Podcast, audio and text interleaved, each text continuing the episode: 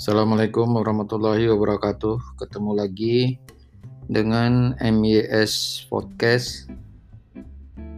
Hari ini kita kali ini kita akan berbahas berkaitan dengan sekolah di masa pandemi. Tidak terasa bagi orang yang memang eh, punya kegiatan di rumah.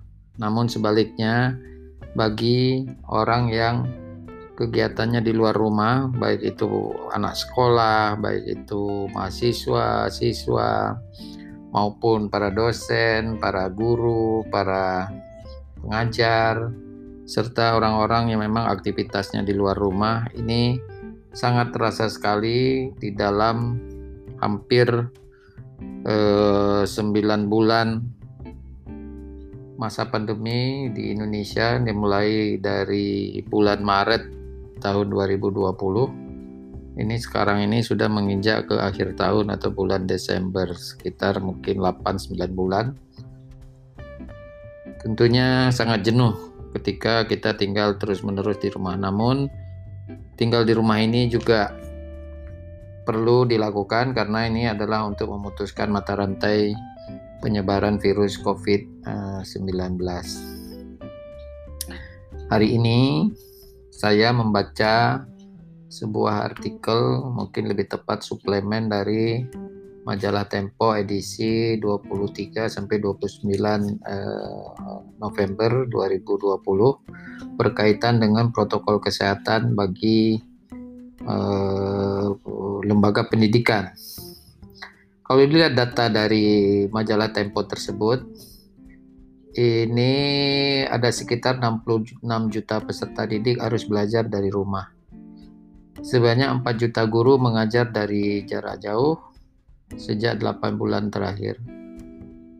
Tidak semua kegiatan pembelajaran jarak jauh berjalan mulus. Nah, ini adalah tantangan bagi eh, pengajar maupun siswa maupun dosen maupun eh, mahasiswa dan seluruh aktivitas yang berkaitan dengan pembelajaran.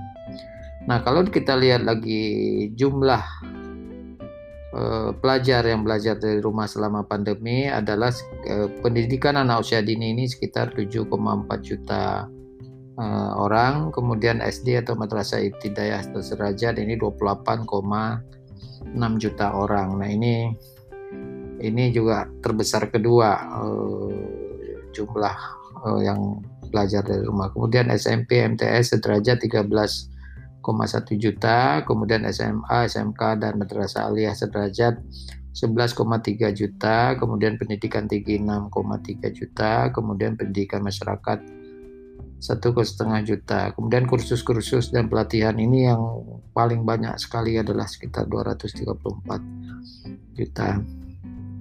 Nah ini inilah yang mungkin uh, perlu kita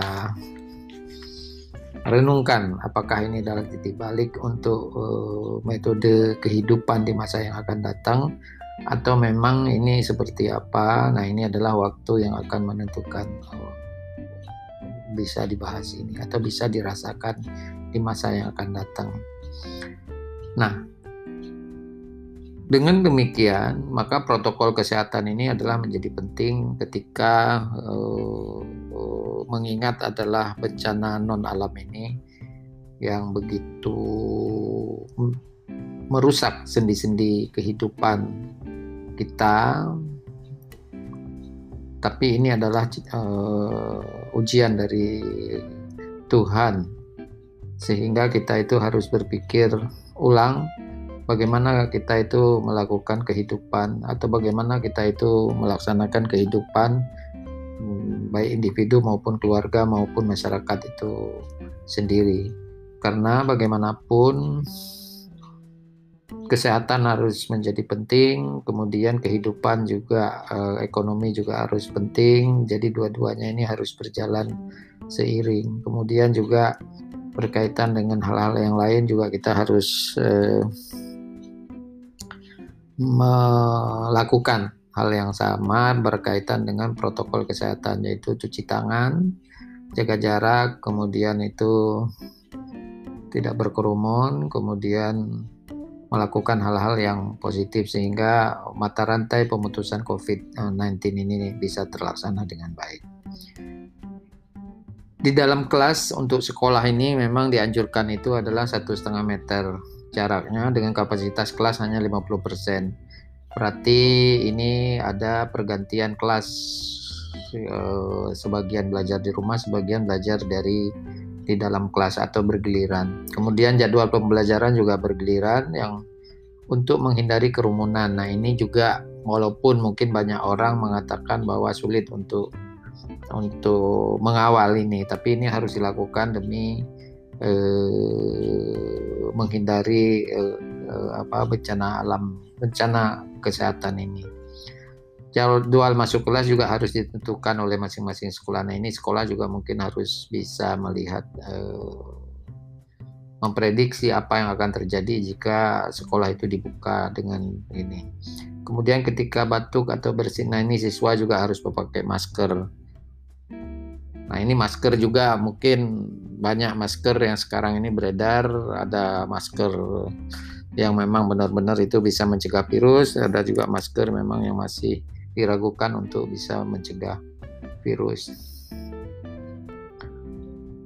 Nah, juga semua uh, warga sekolah, warga pendidikan, baik perguruan tinggi ini juga harus dipastikan itu dalam keadaan sehat. Tentunya uh, harus melakukan tes-tes yang berkaitan dengan uh, tes usap, tes uh, rapid dan seterusnya. Nah, ini juga harus dijaga benar untuk kesehatan karena tidak ada yang bisa menjamin bahwa itu seseorang itu tidak akan terkena uh, virus uh, eh, COVID-19.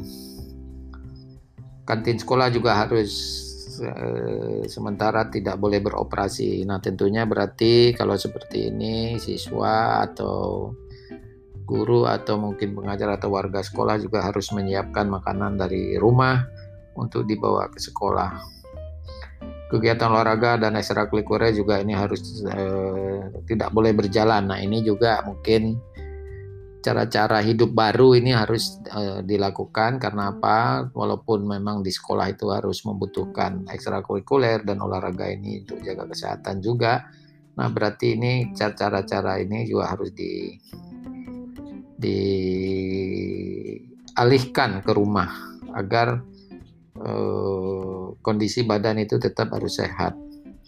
Kemudian tak diperkenankan adanya kegiatan selain mengajar belajar mengajar di lingkungan satuan pendidikan.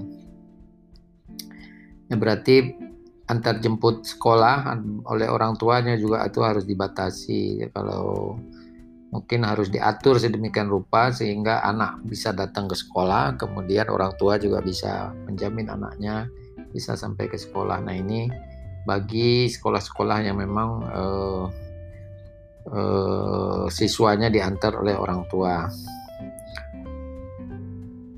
Kemudian belajar di luar sekolah juga masih dibolehkan asal tetap menjaga ke protokol kesehatan dengan baik. Nah ini tadi yang saya ulaskan ini adalah uh, dari Kementerian Pendidikan dan Kebudayaan menganjurkan untuk tetap wajib patuhi protokol kesehatan bagi uh, pelaksana sekolah yang mungkin ini akan efektif berlaku itu di tahun 2021. Nah, bagaimanapun pandemi ini adalah uh, bencana non alam yang memang tidak ada yang bisa membantah, tidak ada yang bisa me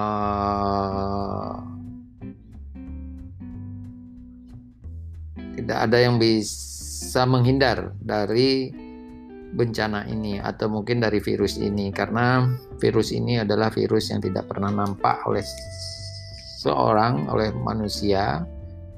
Tapi ini e, bisa dilihat melalui berbagai alat laboratorium dan juga bisa dites dengan e, di laboratorium. Sehingga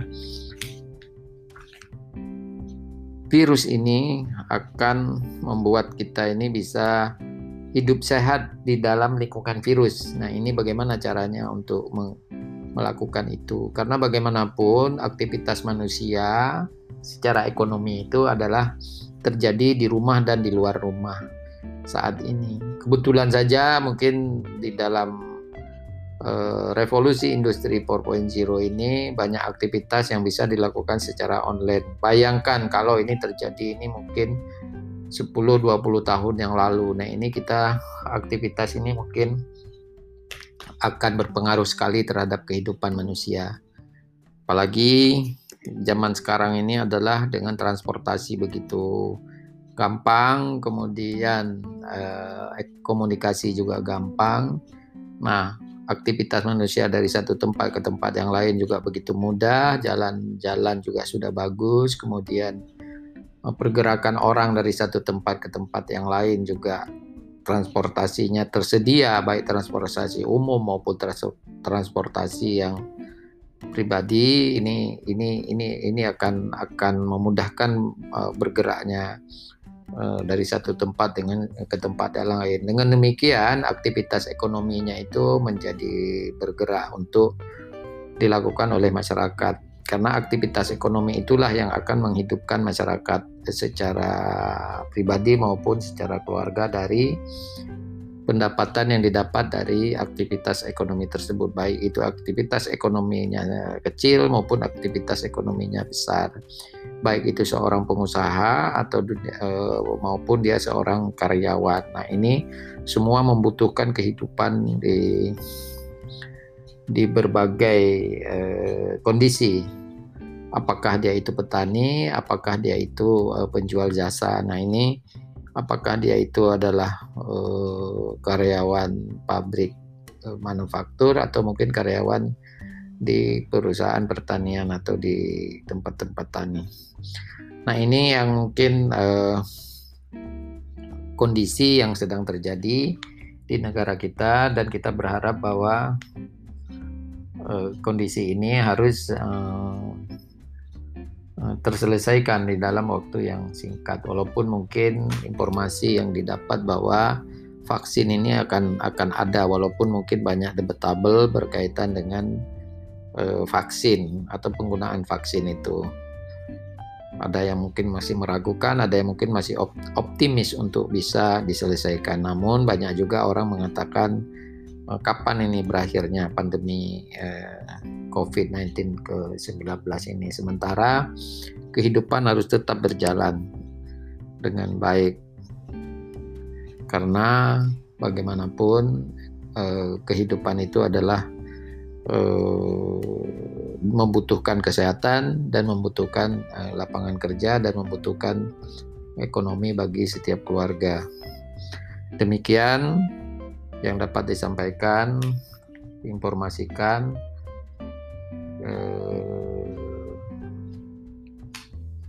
pendengar sekalian ini bisa mematuhi protokol kesehatan, baik itu adalah siswa, guru, dosen, mahasiswa, dan seluruh stakeholder yang berkaitan dengan kepentingan untuk mencegah COVID-19 ini.